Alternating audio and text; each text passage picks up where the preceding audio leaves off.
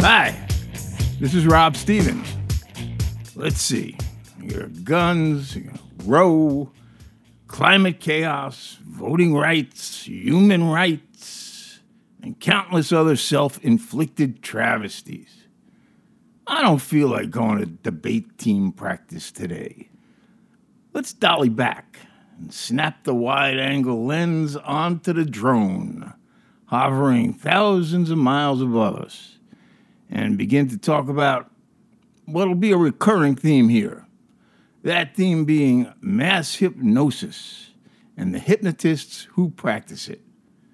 Hypnotists who have been hiding in plain sight all throughout history influencing the behavior of every single one of us.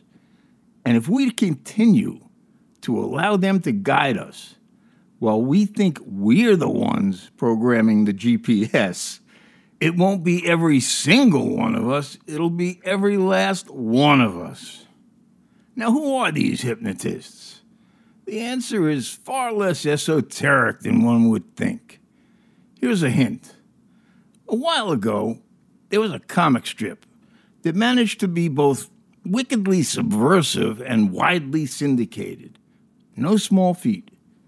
It was called Pogo, and it was written and drawn by a man named Walt Kelly, who had a character who was known to say, We have met the enemy, and he is us.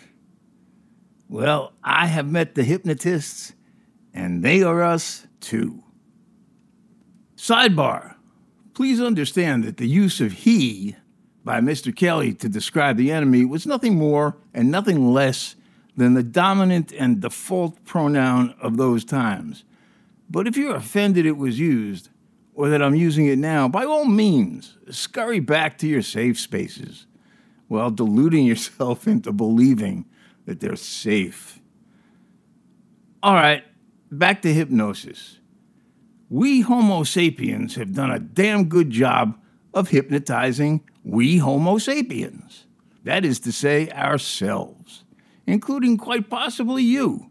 And in a very short while, in fact, in less than a blink of an eye as far as cosmic time goes, an unseen hand will clap. And without having the faintest idea why, we'll all burst in to a rousing rendition of so long, farewell, auf Wiedersehen, good night. At which point the sound of music will be no more. For those of you who feel you're immune to such programming, well, that lack of self awareness is part of the programming. Now, this sounds bleak, but there is hope. I myself was partially immunized in a way that was equal parts serendipity and dumb luck. That immunization took the form of the book Stranger in a Strange Land by a man named Robert Heinlein, which took me around a month to read when I was 11 years old, and I was still in my formative years, before the hypnosis could make itself comfortable in my cranium. Briefly, it was about perceiving the world and what the world looks like, seen through eyes that hadn't been oriented or tainted by it. I also wasn't allowed to watch TV, except for sports. How cruel, you say. And at the time, I would have agreed. But now, I know better. It kept the hypnotists at bay. Now, don't get me wrong. I understand that in the here and now, asking an 11 year old to read a book that would take a month to complete doesn't just border on folly, it crosses the border bypassing customs. Mm. Bypassing customs. Therein lies part of the antidote. And good news, I just discovered a hack to becoming at least partially immunized to the hypnotists without having to read a thousand page book at age 11. And here it is. There's a new series on Showtime called The Man Who Fell to Earth. And the title may ring a bell to those of you who were aware of a movie starring David Bowie by the same name. But that's where everything but superficial similarity ends. And what makes this a hack, a life hack, if you will, is that all by itself, episode six of the first season stands on its own. That is, you don't have to watch the first five episodes to get the message. Yeah, there's a minute or two of obligatory plot thrown in here and there, but those few intrusions stand out like a sore thumb on an otherwise pristine hand, so they're easily ignored. I myself was astounded.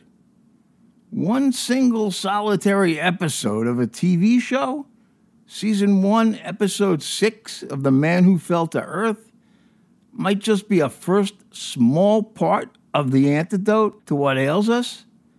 The antidote to the mass hypnosis that threatens our world and its madmen with guns, its separation of judges and justice, its endless and mindless tribal feuds, its science deniers, its masters of disaster, and I could go on and on and on.